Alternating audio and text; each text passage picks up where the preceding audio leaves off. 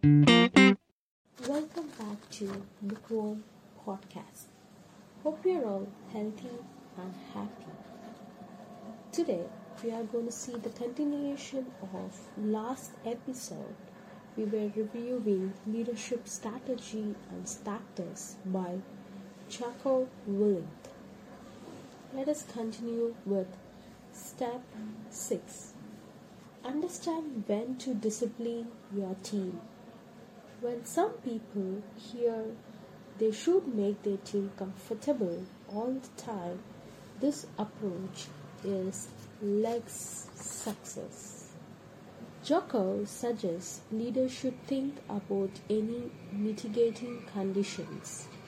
If there are no mitigating conditions, discipline based on your own judgment is required.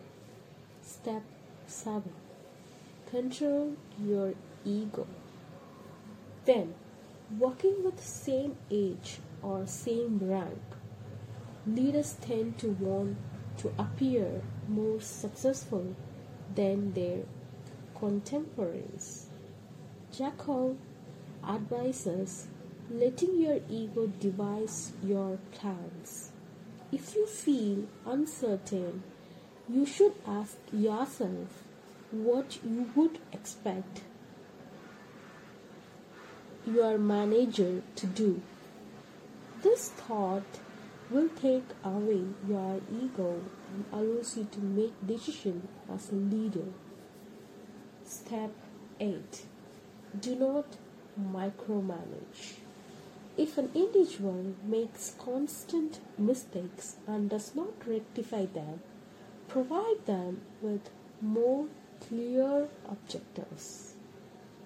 Then regular check on the individual to ensure they are meeting the goals. Instead of micro, do macro managing. The macro micromanaging means that help your team clearly understand their objective help them learn independent problem solving. Step 9 Communication is the key to being a good leader. So let us see the three areas of communication. The first one is praise, second one is clear instruction, and the third one is apologies. Too much praise will make them sloppy. Place praise in the context of being a step towards the team's ultimate goal. Clear instructions. If clear instruction not given, it will encourage rumors to arise.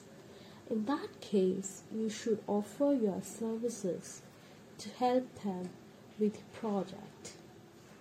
Third one, apologies. Team member will have more confidence in a leader willing to accept fault and apologies for the mistakes. And that's all for today. Hope you enjoyed this audio. If you like it, please do subscribe to my podcast.